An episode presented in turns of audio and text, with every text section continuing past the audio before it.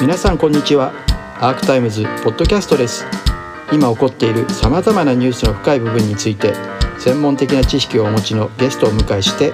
望月磯子さんと私尾形俊彦が掘り下げていきます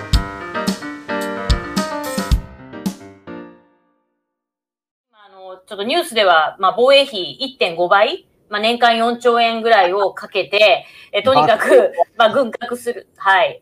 でどんどんどんどん、なんていうんですかね、やっぱり戦争できる、まあ、準戦時体制みたいな方向に、研究者も含めて学術会議法を改正して、研究はなるべく安保関係やれ、みたいになってて、まあ、どんどんどんどんその日本がそういう方向に進められていきそうだ。で、そのさなかに、やはりこの宮台さんの事件が起きました。で私たちはやっぱり、あの、ジャーナリストとして、戦争だけはやっぱりさせないっていう、まあ、そうは言ってもこれだけ今みんな取り込まれて、もうひたすら政府の言うことを右から左に流してるので、私はもう限りなく戦争に近い状態に追い込まれていくなと思ってるんですけれど、まあ、どうすべきかというかね、まあ、改めてこう今こう、あの、満身創痍で体中傷だらけになりながらも、やはり、あの、伝えることを伝え続けるんだっていう気概で今日もこう出ていただいた中で、今のこの日本の状況、ここにどう私たち、まあ、心、ね、心あると自分を信じている記者たちはこう立ち向かっていくべきかっていうのを一言お聞きしたいんですけれど。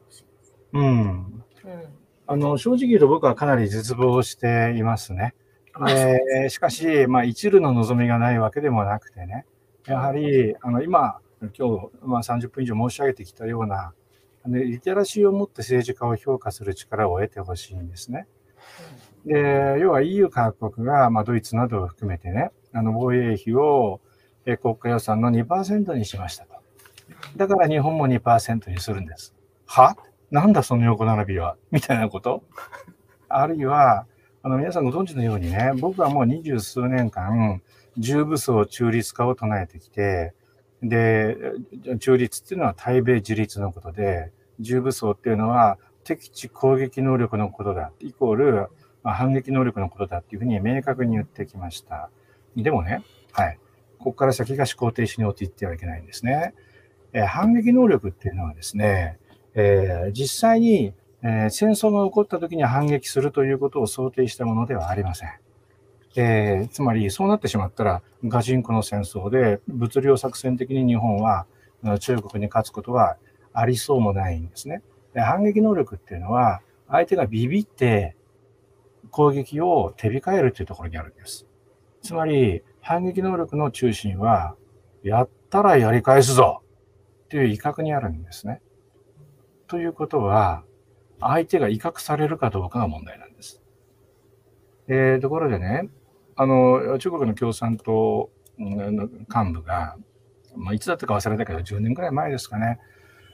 えー当時の中国の人口12億、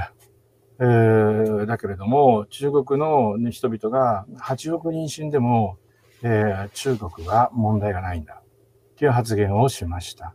で、これはね、日本人によく理解できないけれども、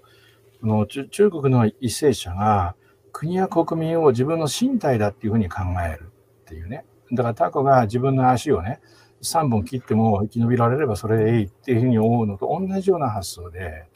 いわゆる日本でいう国体を考えるって伝統があるんですよね。さて、そういう中国に威嚇が効きますかってことです。ね。えー中国が威嚇されますか、ねえーもし、えー日本が攻撃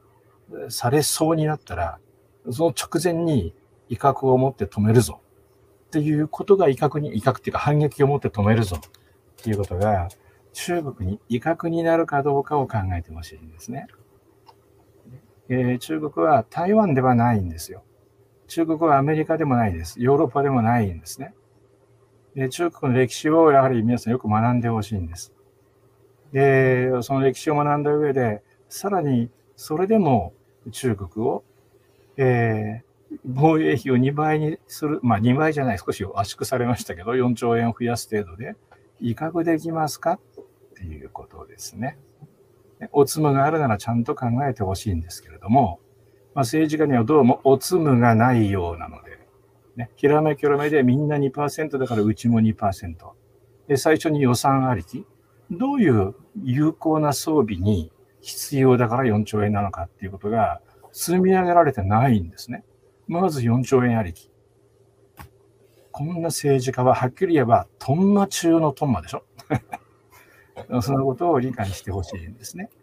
で安全保障だ、防衛費増額だ、イコール愛国だ。はい、これがトンマな思考停止なんです。はい、以上です。はい、ありがとうございます。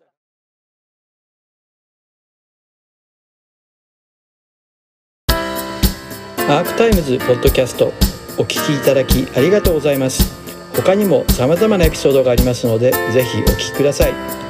動画は YouTube 上のアークタイムズチャンネルでご覧になれます。こちらもぜひご活用ください。